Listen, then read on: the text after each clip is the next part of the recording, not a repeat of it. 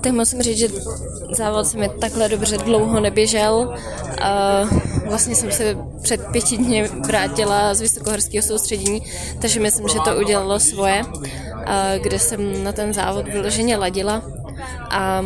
ta trať byla úplně perfektní, dělaná na to, aby se běželo rychle,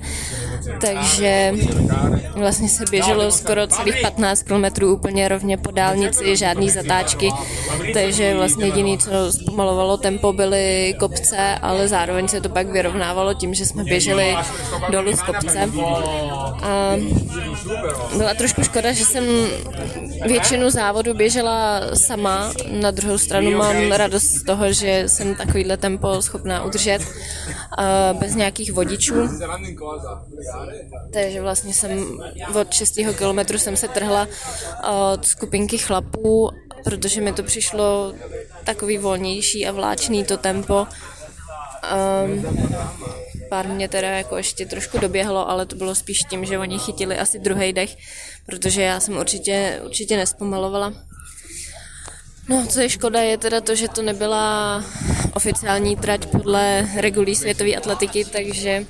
ačkoliv mám uh, vlastně nejrychlejší český půlmaraton zaběhnutý, tak se mi to nepočítá jako český rekord, ale nemůžu říct, že bych z toho byla nějak zklamaná, protože uh,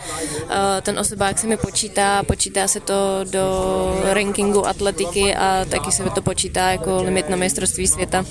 v půlmaratonu do Číny, takže určitě tam je satisfakce aspoň z tohohle. 包括楼楼我们也自己